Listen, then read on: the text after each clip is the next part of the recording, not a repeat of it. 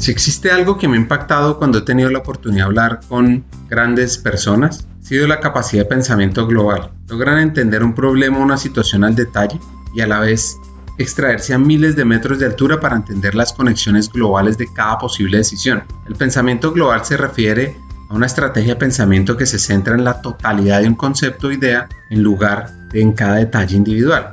Las personas que utilizan el pensamiento global suelen ver las posibilidades a largo plazo de un plan y el potencial para alcanzar el éxito. Aunque muchas personas ven este estilo como lo opuesto al pensamiento orientado al detalle, ambos estilos funcionan juntos y esta virtud marca la vida de nuestra hacker, la cual desde su juventud ha generado el poder de analizar los detalles, pero proyectándolos a cómo se encajan a un funcionamiento en el mundo. Empezó su crecimiento profesional con un sueño que se fue transformando hasta llegar a una meta jamás esperada. Ella, por el contrario, no imaginó lo que la vida le iba a deparar, y ese ímpetu fuera de serie la hizo enamorar de generar organizaciones más humanas y culturas de alto desempeño. Conozcamos la vida de Florencia Iglesias, una mujer empoderada, disciplinada y que ha logrado entender que alcanzamos nuestros sueños a medida que tenemos un propósito social.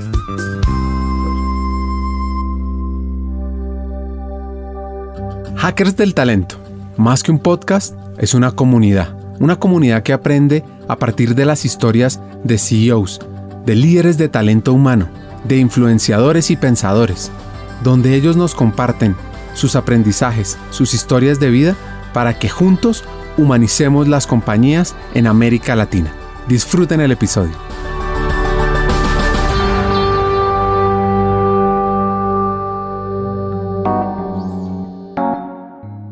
¿Cuántas veces, amor, llamé sin verte, tal vez sin recuerdo, sin reconocer tu mirada, sin mirarte, centaura, en regiones contrarias, en un mediodía quemante?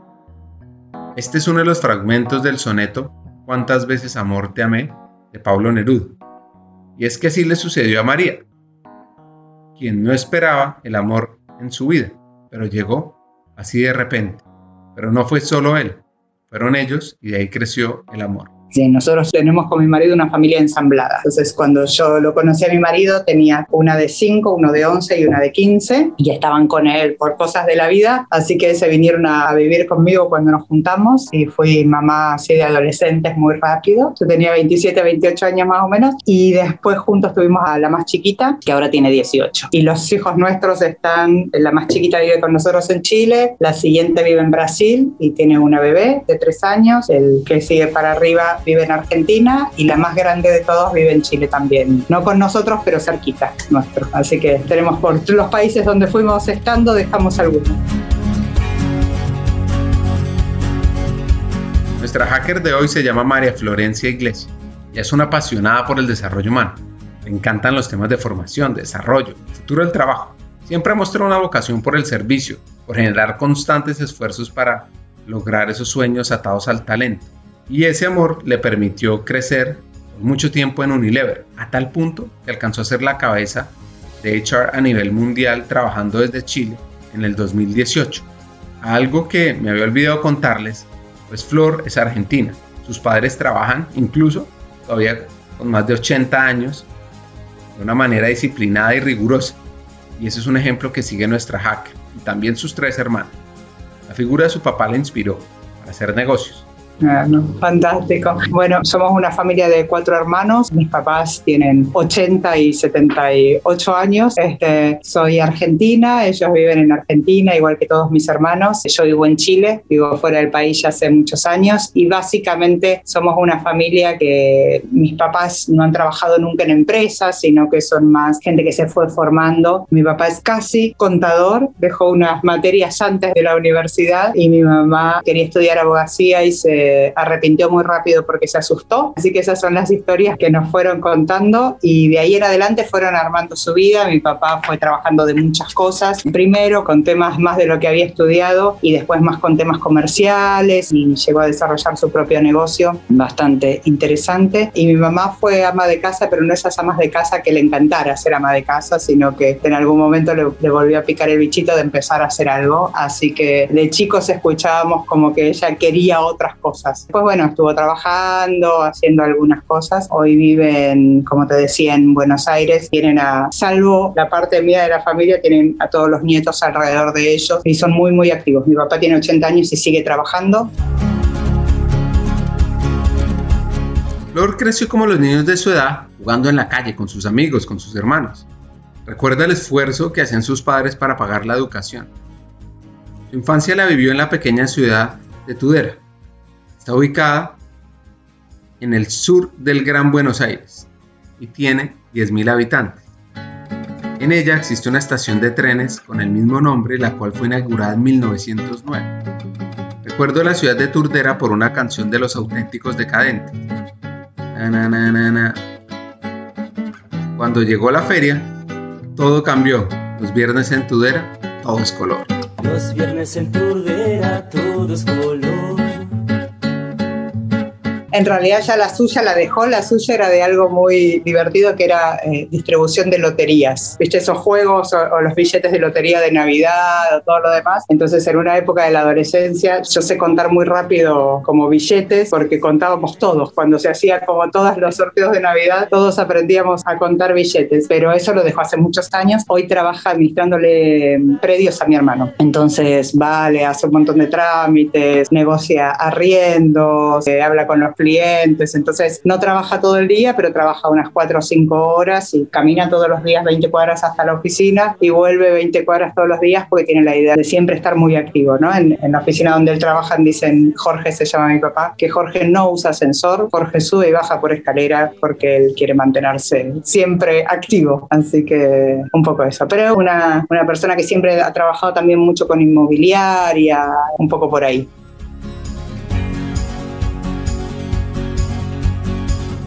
Argentina fue el primer país sudamericano en el que se practicó el hockey sobre césped. Por la activa participación femenina desde sus inicios, se trata de uno de los deportes que más impulsaron el ingreso de las mujeres al deporte en ese país. El hockey es practicado masivamente en colegios y clubes del Cono Sur, sobre todo entre las mujeres. Y además, la selección femenina es la más exitosa. Ha ganado 5 medallas en los Juegos Olímpicos, 2 campeonatos mundiales. Pues para nuestra hacker este deporte fue la llave para entender que amaba la independencia, para aprender a tener disciplina, una constante también para abrir las puertas de su futuro.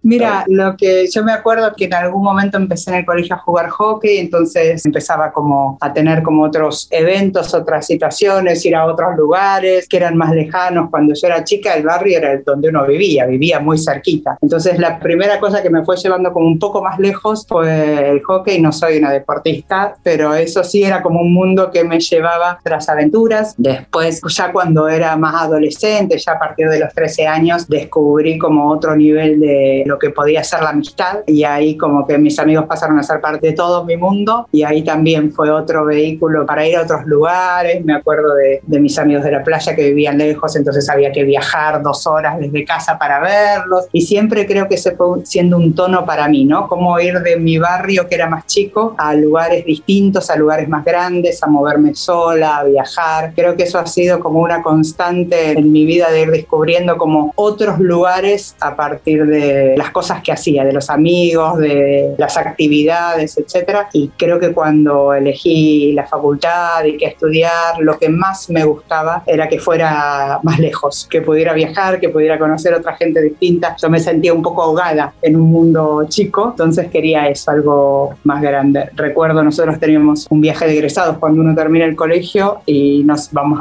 al sur de Argentina, como todas las generaciones de esa época, un lugar que se llama Bariloche. Y cuando volví feliz y mi hermano me dijo, te encantó estar sola, ¿no? Te encantó estar viajando, te encantó estar lejos, como que esa es más mi naturaleza, esa independencia es más mi naturaleza. Así que, digamos, me enseñaron mis papás porque siempre han sido independientes y a mí también me ha dado el trabajo de mi papá, que a veces se lo íbamos a ayudar y bastante. También era ir al centro, ir en tren, después un bus, después tal cosa. Entonces ya desde chicos fuimos como haciendo muchas cosas por fuera del bar. Esa es la historia de...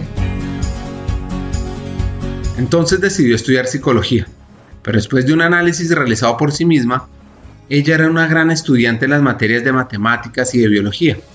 Y hay 2 momentos que la transformaron en su carrera.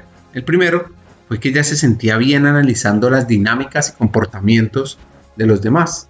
Y el segundo, un libro que le encantó, La libertad del ser, un libro que la acercó a sus preguntas más existenciales, que la guió a ese mundo fascinante de la psicología.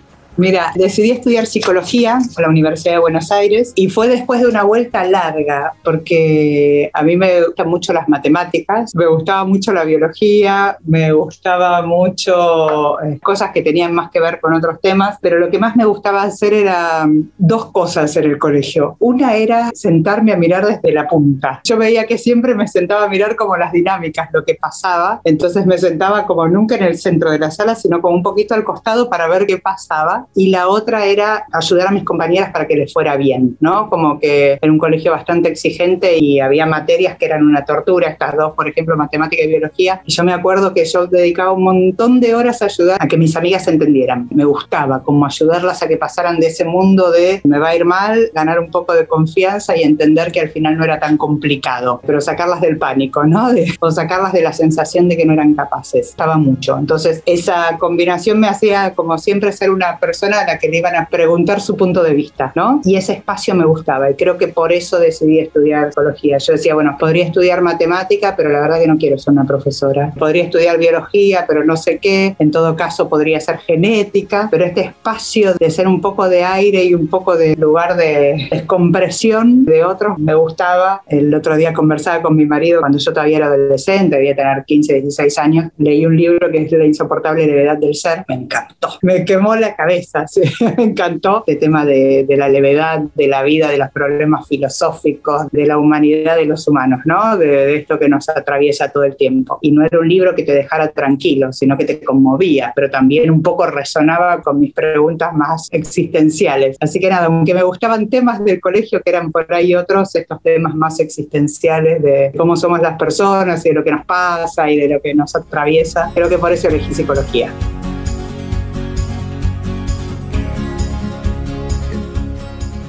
Argentina recuerda que entró a la Facultad de Psicología en la Universidad de Buenos Aires en el 91, rodeada por temas de psicoanálisis, que hoy en día les sirven para entender las dinámicas que existen entre las personas en las organizaciones y el porqué de sus comportamientos. La Universidad de Buenos Aires, o como la llaman en Argentina, la UBA, es la mayor universidad argentina, considerada uno de los centros de estudios más prestigiosos de Latinoamérica.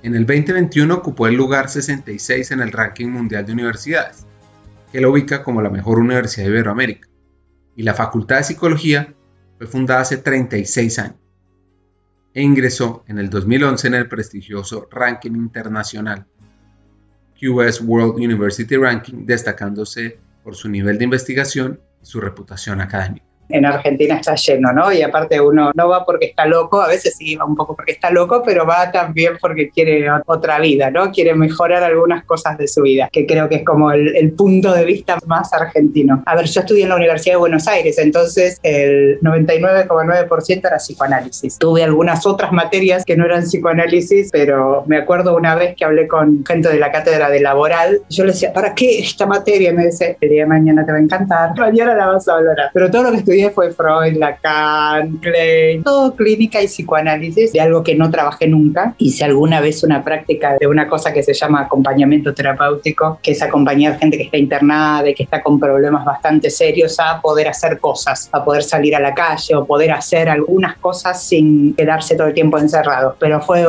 una práctica muy cortita, pero siempre trabajé en empresas. Entonces estudié psicoanálisis clínico y trabajé en empresas. Sin embargo, yo digo que hay dos cosas o tres que a mí me han servido enormemente. Una es que al final se trata de seres humanos, ¿no? Entonces es lo mismo. La segunda es que a mí Lacan, que es uno de los referentes del psicoanálisis, me fascinó porque juntaba el psicoanálisis con modelos matemáticos. Probablemente un matemático me va a matar por este comentario, pero para mí como que llevaba algunas cosas a modelos que a mí también me resonaban y me permitían operar. Y lo tercero es que creo que cada día más está claro que se trata de la pasión y del deseo, ¿no? Todos estos temas de propósito que están hoy, uno los puede hablar hablar de leitmotiv, de pasión, de deseo, y en el psicoanálisis todo eso está, ¿no? Y a mí me buscaba, yo decía que yo me metí en un lugar donde en lugar de trabajar con la enfermedad, trabajar con la salud, ¿no? Porque los ámbitos laborales para mí son ámbitos donde uno trata de enfocar en la salud, ¿no? En general, alguien que trabaja es alguien que puede producir, no materialmente, sino que puede conectarse con su salud. Y también hay lugares en temas de trabajo que tienen mucho que ver con relaciones que no son tan sanas y hay que destrabarlas y hacer que eso se convierta en salud.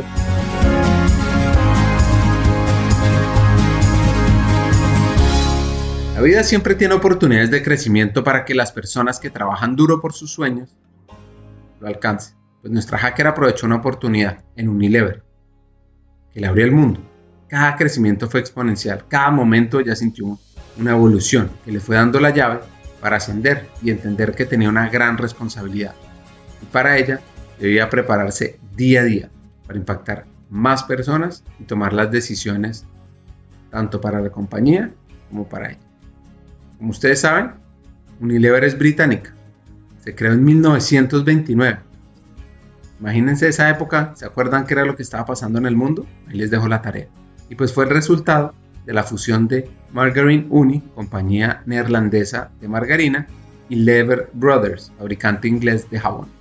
A ver, yo cuando terminé la facultad entré a la empresa que trabajé 23 años y entré por un plan de jóvenes profesionales. Para mí era rarísimo porque mi familia casi no tenía experiencia en empresas. Contesté hacía un aviso del diario, etcétera, y yo no sabía nada de lo que era empresas, ni de lo que era ese mundo, ni nada. Pero para mí esa fue una puerta como enorme, gigante. Yo decía, de hecho esta gente se va a dar cuenta que se equivocó de acá a poco. Pero creo que eso fue como otra vez, viste, estos mundos que te cuento que se han abierto en mi vida, fue un gran mundo que se abrió. Entonces entrar a una empresa de la envergadura que entré fue para mí como un wow, y después que me fuera bien ahí adentro, ¿no? Porque uno sospecha, o yo sospechaba de mí misma que no iba a poder, y que me fuera yendo bien ahí dentro, también fue como algo que me sorprendió. Creo que fui creciendo bastante rápido y siempre lo que ha sido importante para mí son los momentos de gran cambio, ¿no? Pasé de un lugar más chico a un lugar más grande, pero digo de territorio. No sé, la primera vez que trabajé para toda Latinoamérica, la primera vez que visité países por mi trabajo, la primera vez que me subí a un avión por mi trabajo, y después un montón de cosas que se fueron dando. Entonces te podría decir, no sé, yo siempre digo que cambié de compañía estando en la misma compañía, porque había una adquisición y entonces cambié el 99% de mis colegas de trabajo, me cambié de país y me volvió a pasar lo mismo, me volví a cambiar de país, y lo último que hice en esa compañía fue ser global. Entonces me llevó por el mundo a lugares que no tenía ni en la lista de sueños de ir, y para mí esos han sido como, todos los días se agranda el mundo, ¿no? Entonces verme en esos contextos, por ahí no sé, cosas, anécdotas, mi inglés no era bueno cuando, hoy no es maravilloso, pero me defiendo bien, pero cuando empecé mi inglés no era bueno, los primeros mails que tenía que escribir en inglés eran una tortura, los demoraba 3 días, y después un día darme cuenta que estaba entrenando a gente en Sudáfrica en inglés y la gente más o menos entendía, no, pasaron 15 años de una punta a la otra, pero viste que uno piensa que no es capaz, y sí es capaz, o estar globalmente en algunas discusiones que decís wow, ¿no? O armando la agenda que conversamos en algún minuto del futuro del trabajo y viendo cómo impactás en 100.000 personas, entonces decís, bueno, nada, ese es bien significativo.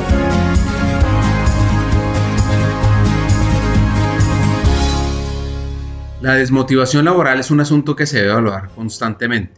Puede conllevar estrés, falta de productividad, falta de compromiso, que a lo largo impacta de manera negativa al trabajador y por supuesto a la compañía.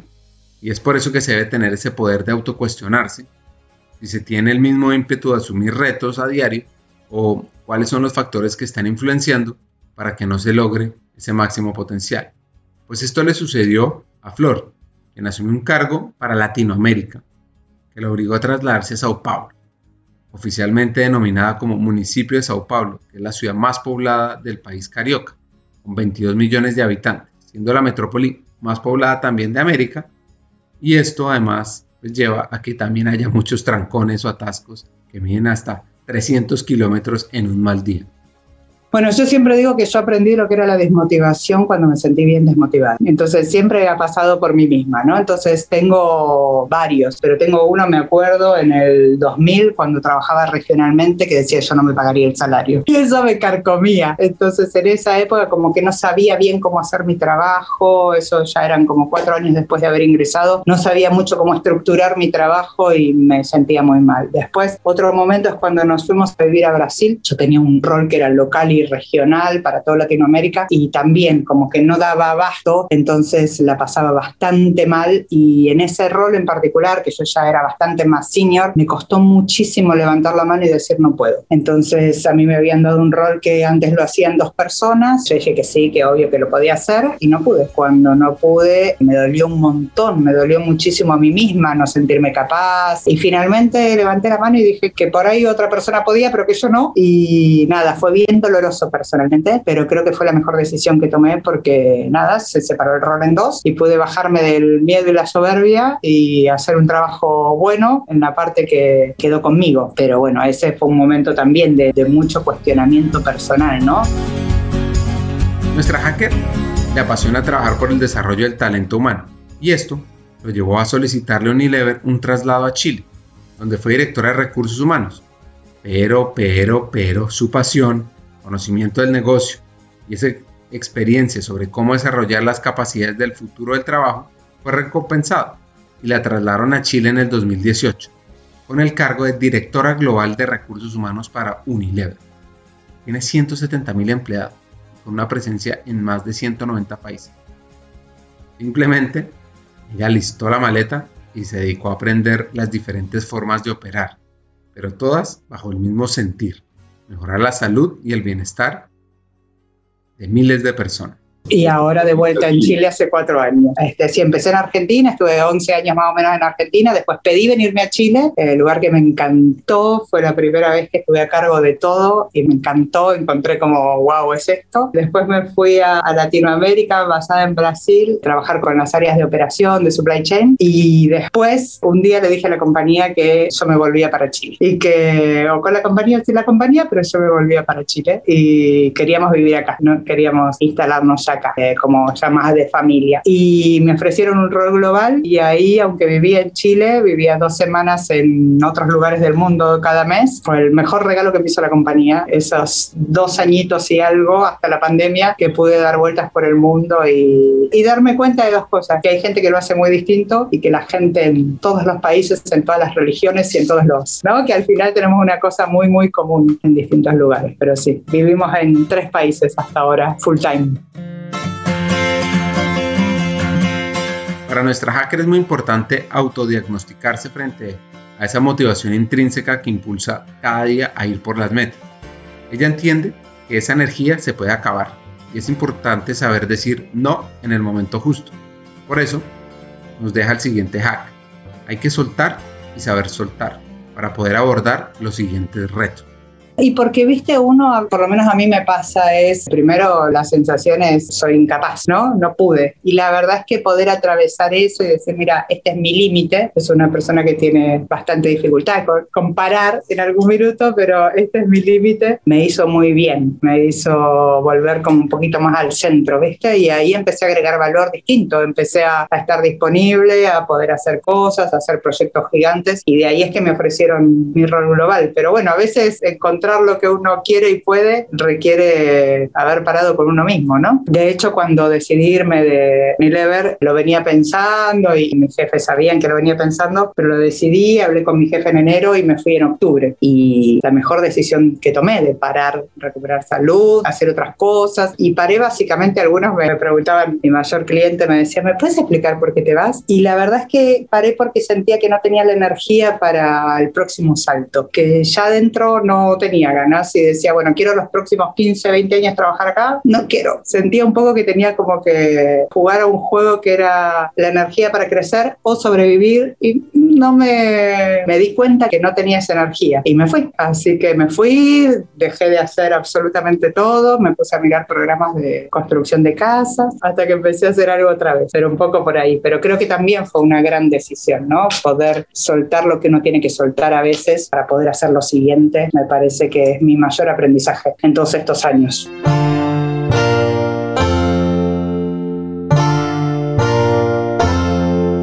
María, en su cargo de dirección global, viajó por el mundo conociendo diferentes prácticas, liderazgos, diferentes culturas. Estuvo en alrededor de 100 plantas con una mirada única: generar el posicionamiento estratégico de talento humano, de HR, de people, y desarrollar liderazgos para el trabajo del futuro. Eso sí, hay un país que le quedó en el corazón, fue Ghana, que está en la costa de oro del continente africano, al oeste, que tiene en la costa al océano Atlántico, con una población de 33 millones de personas, con un PIB de 130.000 millones de dólares, que comparado al de Chile o Colombia, es un poco más de su tercera parte. La economía chilena alcanzó los 316.000 millones, al tiempo que la colombiana llegó a los 314.000 millones de dólares. Mira, hay cosas, yo digo que la mayoría no estaba en mi lista, ¿no? Pero, por ejemplo, en África, un lugar que me fascinó fue Ghana, porque nada, la compañía había hecho un trabajo maravilloso allá de construir mucha diversidad, entonces había muchos negros en posiciones gerenciales y posiciones de liderazgo, y en muchas compañías eso no lo ves, ¿no? Y había hecho un trabajo fantástico de hacer crecer y desarrollar a la gente para que pudiera tomar los roles y hacer un gran trabajo, pero sobre todo era un mundo que yo no tenía en mi lista, y que conocí cómo llevaban las fábricas adelante, pero también conocí el mercado de Ghana, también conocí algunos parques y el lugar desde donde salían esclavos en Ghana, y viste, como decir, nada, en mi agenda de manufactura no estaba todo eso, y sobre todo trabajar con gente que tiene el mismo desafío, que llevar a una organización hacia adelante y cómo va comprometiéndose con sus propios equipos para llevarlos. Pero Ghana fue un lugar que lo tengo en el corazón, me ha encantado visitar. Egipto me encantó, lo caótico que es, no lo tenía tampoco en mi lista. Son como dos lugares que por ahí no estaban en mi lista y me encantó. Pero una cosa que me pasó con Egipto es las compañías multinacionales son muy rigurosas en términos de safety, ¿no? De cuidado de seguridad y todo lo demás. Pero claro, es muy difícil que alguien que maneja como maneja en la calle, mucho más desordenado que un argentino, que la gente se cruce en el medio de la mayor avenida que tengas o carretera que tengas, se cruza por ahí, que los autos no tienen seguro porque ninguna compañía te pagaría un choque y después adentro de la fábrica tuvieran que cuidar la seguridad. Es muy loco. Tenemos un sueño: humanizar las empresas haciendo de talento humano un actor clave, fundamental, fuera de serie. ¿Cómo lo vamos a lograr? Pues tenemos una gran noticia. A partir del 29 de junio y hasta el 31 de agosto están abiertas las aplicaciones a la Academia Hackers del Talento México, un trabajo en conjunto con Amedir, con la Asociación Mexicana en Dirección de Recursos Humanos. Nuestra motivación es formar a los futuros líderes de talento humano de América Latina, para que seamos estratégicos, tecnológicos, transformadores, y así lideremos la humanización de las empresas en la región. Te preguntarás, ¿por qué me va a interesar a mí? ¿Qué tiene de ganador? Pues aquí van 5 razones. La primera, vas a aprender de la experiencia de forma colectiva, y es que los profesores son vicepresidentes y CEOs de compañías como PepsiCo, New World Brands, Whole Foods, Alsea, Grupo Modelo, por nombrar algunas. Personas que te enseñarán desde la experiencia, desde la práctica. Segundo, contarás con un contenido relevante. Son 20 sesiones sincrónicas que reúnen temas como mindset para hackear el talento, impacto e influencia, conectar y movilizar el negocio, toma de decisiones, ser CEO, data, people, liderazgo transformador, humanización y tecnología y mucho más. Tercero, también vas a poder aprender a tu propio ritmo. Vas a tener acceso a una plataforma con contenidos específicos de People Analytics, experiencia del empleado, inteligencia artificial y varios cursos más. Cuarto, vas a ser parte de una comunidad, porque los estudiantes son también fuera de serie como tú. Y vas a aprender de ellos y con ellos. Y quinto, vas a vivir un aprendizaje increíble, porque es que combinamos lo mejor de la ciencia del aprendizaje, de la tecnología educativa, con un modelo ganador sincrónico, asincrónico, con aprendizaje a través de retos, coaching entre pares, proyectos de impacto en la empresa y mucho más. Bueno, podría seguir aquí hablando bondades de esta academia que dura 5 meses y arranca a finales de septiembre. Pero te digo, las aplicaciones se cierran a finales de agosto, no hay muchos cupos, solo digo. Si quieres profundizar más, puedes conocer en nuestra página web vanza.co, buscas Hackers del Talento Academia México. Repito, vanza.co, buscas Hackers del Talento Academia México. Sigamos con el episodio, sigamos formando los futuros líderes de talento humano de América Latina.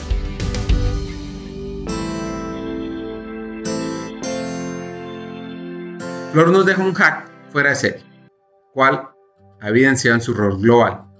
Es importante aprender y acelerar. No se debe pasar por la misma curva de aprendizaje a la misma velocidad.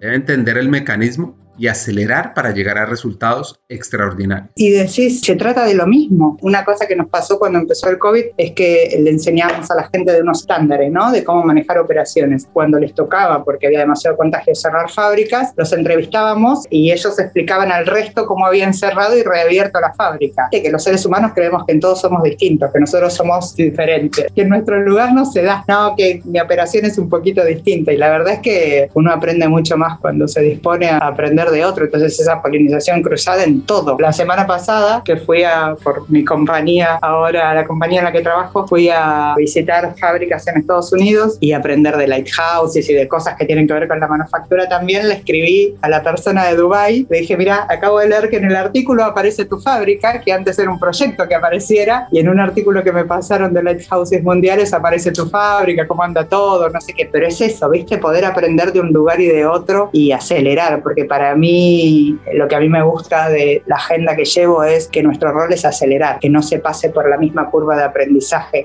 sino que uno sea capaz de hacerlo más rápido, menos sufriente, a menos costo personal, ¿no? Decir, bueno, esto que me pasa, no es que me pasa a mí, pasa. Entonces, si puedo ver qué pasa y entiendo el mecanismo, puedo acelerar, ¿no?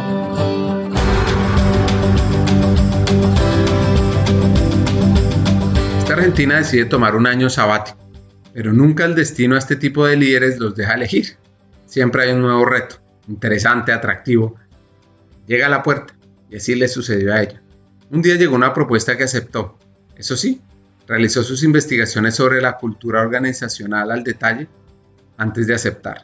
En el 2021 ingresa a CMPC, conocida como la papelera holding forestal y papelero chileno.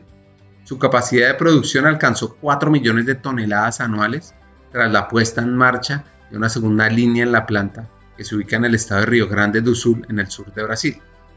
Tiene 17.000 empleados que operan en Sudamérica y en México. Es una compañía de 102 años, forestal integrada, entonces planta el árbol y hace la pulpa o las cajas o la madera para construir casas, y tiene como mucha coherencia y tiene como, para mí es una compañía que es grande, pero donde es fácil tomar decisiones porque no es tan matricial ni tan compleja, entonces el impacto que uno puede tener es mucho mayor y con más velocidad. Es una compañía que yo siempre cuento, llamé a una persona de mucha confianza que tengo aquí en Chile y le dije, ¿qué conoces?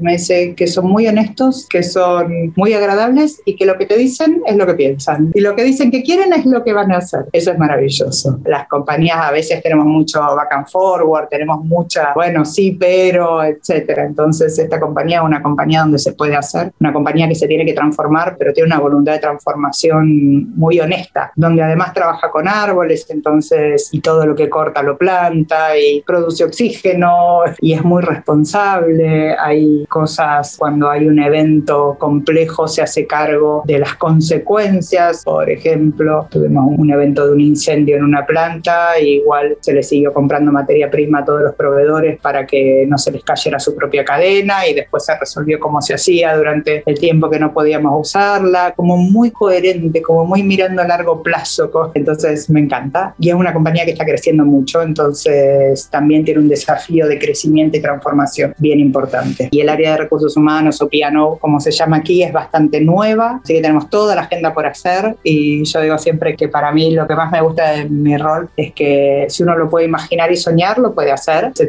El desafío se trata de que lo imaginemos y que imaginemos el cómo, porque hay mucho espacio. No es todo color de rosa, hay desafíos, hay maduraciones que son necesarias, pero yo estoy encantada con la agenda que tengo.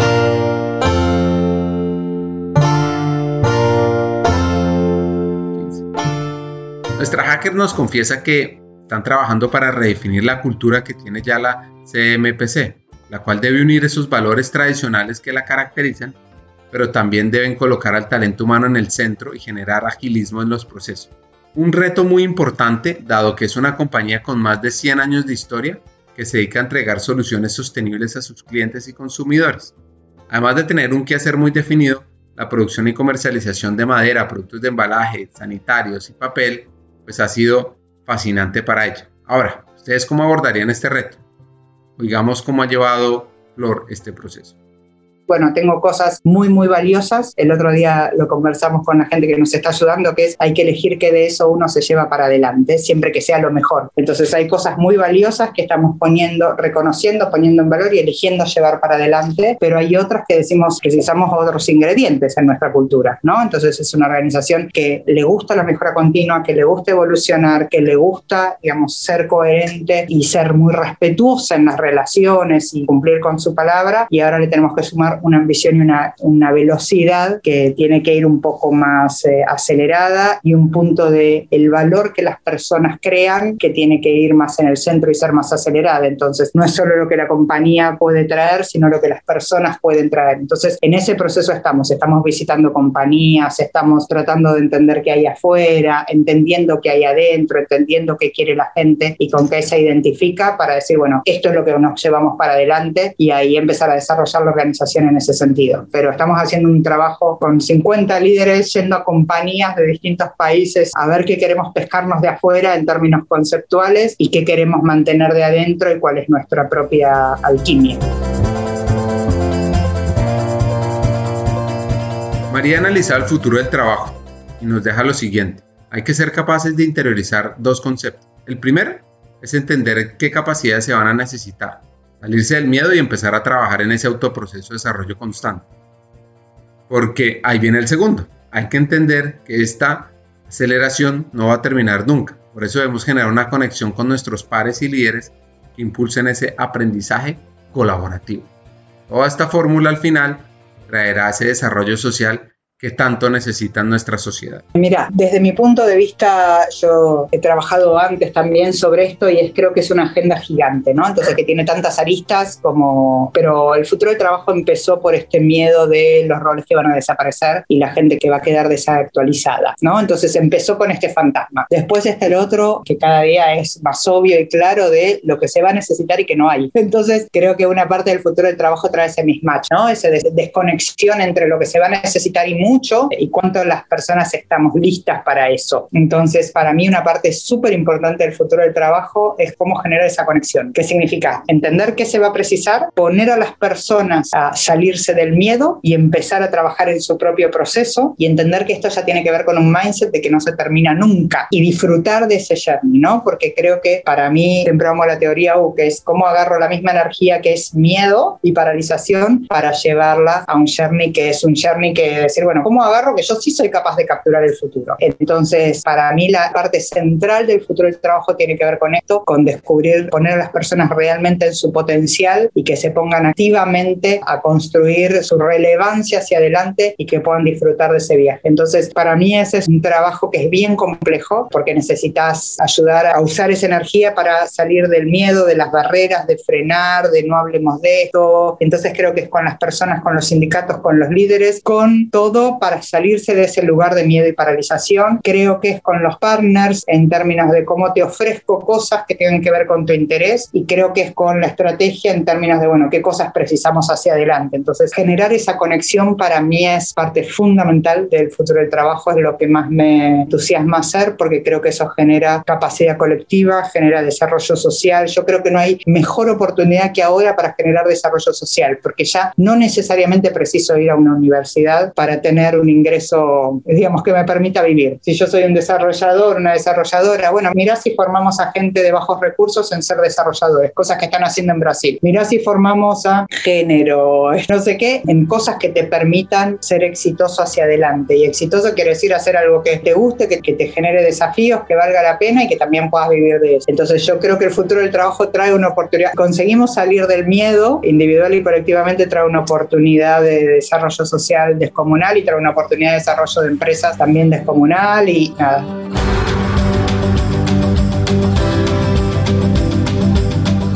Una frase que encontré de Kofi Annan, el exsecretario de la ONU, dice: el conocimiento es el poder, la información es la liberadora y la educación es la premisa del progreso de toda sociedad. Esto se conecta con ese propósito de vida que definió María Florencia. el cual es generar desarrollo social, y ha entendido, esté donde esté, lo importante es inspirar a los otros y darles esas herramientas de aprendizaje para que encuentren y lleguen a hacer lo que deseen, desde lo profesional y lo personal. No, absolutamente, y para mí es así. CMPC opera casi toda Latinoamérica, ¿sí? Entonces, en operaciones en muchos países, y también están los terceros, ¿no? Que son otros 20.000. Cuando tú piensas, y para mí esto tiene que ver también con mi propósito, ¿no? Yo creo que cuando uno ya se va formando y tuvo tanta fortuna de estar en los lugares que estuvo y en los contextos que estuvo, tiene que generar desarrollo social. Para mí, digamos, a mí lo que más me interesa es generar desarrollo social. Lo puedo hacer desde dentro de una compañía, lo podría hacer desde política pública, lo podría hacer desde algunos lugares, pero me parece que estoy en un minuto de la vida donde lo que quiero es eso, de generar desarrollo social, y me parece que uno lo ve con más claridad que la oportunidad está ahí. A mí lo que me desvela es qué capacidad tenemos de convencer y de inspirar a otros para hacer este proceso lo más rápido posible, ¿no? Porque todos los días está la chance de, digamos, de dar más salud a salud social a cualquier lugar donde uno opera, ¿no? Entonces, eso para mí es lo más importante desde el área que tenemos, desde la intervención de una persona, donde la persona pueda sentirse más capaz que el día anterior y confíe más en sí mismo y esté más conectado con lo que le gusta hacer y pueda tener más, brillar, ¿sí? En lo que le gusta, y entender que gracias a Dios estamos en un minuto donde el propósito y la diversidad están hablando exactamente de lo mismo, que vas a brillar más si entiendes quién sos y que te interesa y que te mueve y que te gusta, ¿no? Entonces las compañías tenemos la obligación de dar espacio para eso, porque significa generar riqueza, no económica, riqueza humana, y cualquier lugar tiene lugar para eso, pero las cosas conversan hasta lo colectivo, ¿no? Si yo desarrollo una ciudad, desarrollo un entorno, entonces nosotros estamos haciendo proyectos con una institución muy grande que se llama DUOC, que es de formación técnica, pero en otros países hay otras cosas, y es, bueno, yo quiero que en ese DUOC que nosotros estamos construyendo, las carreras permitan este desarrollo humano. No quiero que formemos solo lo que a la gente se le ocurrió desde seguir haciendo lo mismo. Quiero también ofrecerle 2 o 3 cosas que puedan ser grandes aceleradores de su desarrollo. Entonces, sí, yo creo que esa es nuestra agenda.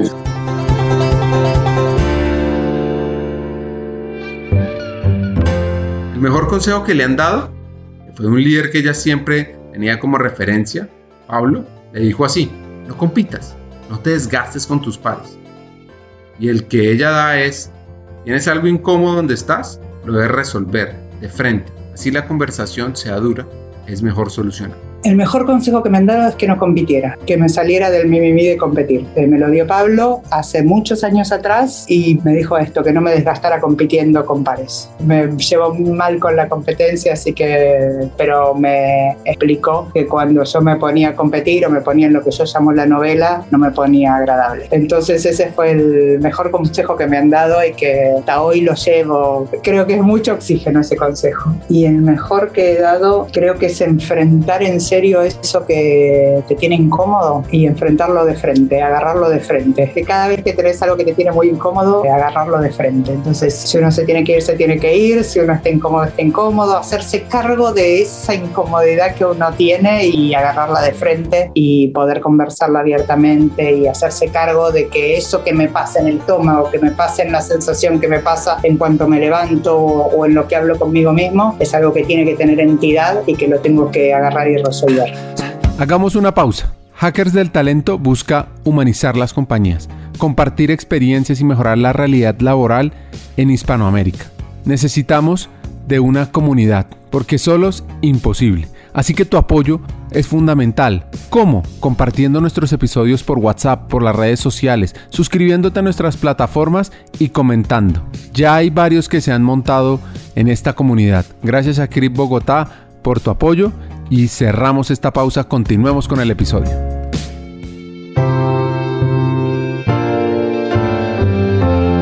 Zig Ziglar, el orador y escritor americano, tenía una frase contundente: no es lo que te pasa lo que determina lo lejos que llegarás en la vida, es la forma de manejar lo que te pasa, y esto conecta de manera perfecta con lo que nos expone Flor, quien nos cuenta que ese pequeño fracaso hay que enfrentarlo, traerlo a la mesa y discutirlo, ir al punto para poder aprender y seguir adelante. Lo importante es resolver el problema y seguir avanzando. Y sobre todo más que el fracaso, porque viste que y acá en esta cultura chilena todavía el fracaso es un miedo más grande. Yo creo que antes del fracaso está toda la incomodidad de poner en valor lo que no funciona. También esa falla chiquitita diaria, si no te funciona, dale, que es lo mismo del problem solving, viste, dale, agarrá lo que no te funciona y encaralo, traelo a la mesa. Yo creo que es eso, es confiar en alguien, es no decir, confiar en el potencial y confiar en que somos capaces, es no es decir, bueno, no te funcionó, listo, ya no pudiste. Es bueno, ahora lo que nos toca hacer es eso que no te funcionó, traerlo a la mesa. Ese es el, como el pequeño fracaso, lo que no me funciona, y traerlo a la mesa y darle, vamos. La otra cosa creo que es abandonar. Yo creo que lo otro que uno puede hacer es abandonar, no decir, bueno, no te funcionó, listo, querés te corro un poquito porque no te funcionó. Uno ya abandonó esa posibilidad. Entonces me parece que es traer la incomodidad, lo que no me sale, porque el fracaso a veces otra vez genera mucho miedo y paralización. Entonces lo que no están dando, no sé, no nos anda, bueno, estamos perdiendo gente. Bueno, traigámoslo a la mesa. ¿Podemos discutirlo en serio? ¿Vamos a hablar en serio? ¿De por qué alguien se va? ¿De por qué alguien que nos interesaba se va? Bueno, ¿qué no hicimos? ¿Qué hicimos? ¿Qué podemos aprender? No traer esas pequeñas incomodidades diarias con las que uno convive. Yo creo que el gran innovador lo que hace, o la gente que hace de esto una mecánica como muy potente, es agarra todas las incomodidades y las pone todo el tiempo ahí, ¿no? Y las resuelve. Entonces puede dormir y va y se busca otro problema. Yo creo que eso es como decirnos a nosotros mismos, mira, vas a poder, traerte el problema arriba de la mesa y vamos a resolverlo. No importa que no tengas una respuesta, vamos a resolverlo. Para eso estamos los seres humanos. Que me puse un poco filosófica. Escuchar la historia de Flor es apasionante, es inspiradora. Tiene un mar de conocimiento, con el espíritu además de aprender y de aplicar, que es envidiable. Aquí vienen mis 3 hacks. El primero, las culturas organizacionales deben ser capaces de aprender y acelerar. Así el talento humano puede generar un conocimiento colaborativo que ayude a que la curva de experiencia se logre de manera más ágil. 2. El trabajo del futuro no debe ser inculcar miedo porque se van a perder empleos. Debe ser generar culturas de aprendizaje que permitan a las personas generar esas competencias para enfrentar los retos del hoy y sobre todo del mañana. Y 3. Siempre se deben tener conversaciones difíciles, donde se aborden esos problemas, esas incomodidades, y se llegue a través del diálogo y de la construcción colectiva a diferentes soluciones. Hasta un siguiente episodio y sigamos hackeando el talento.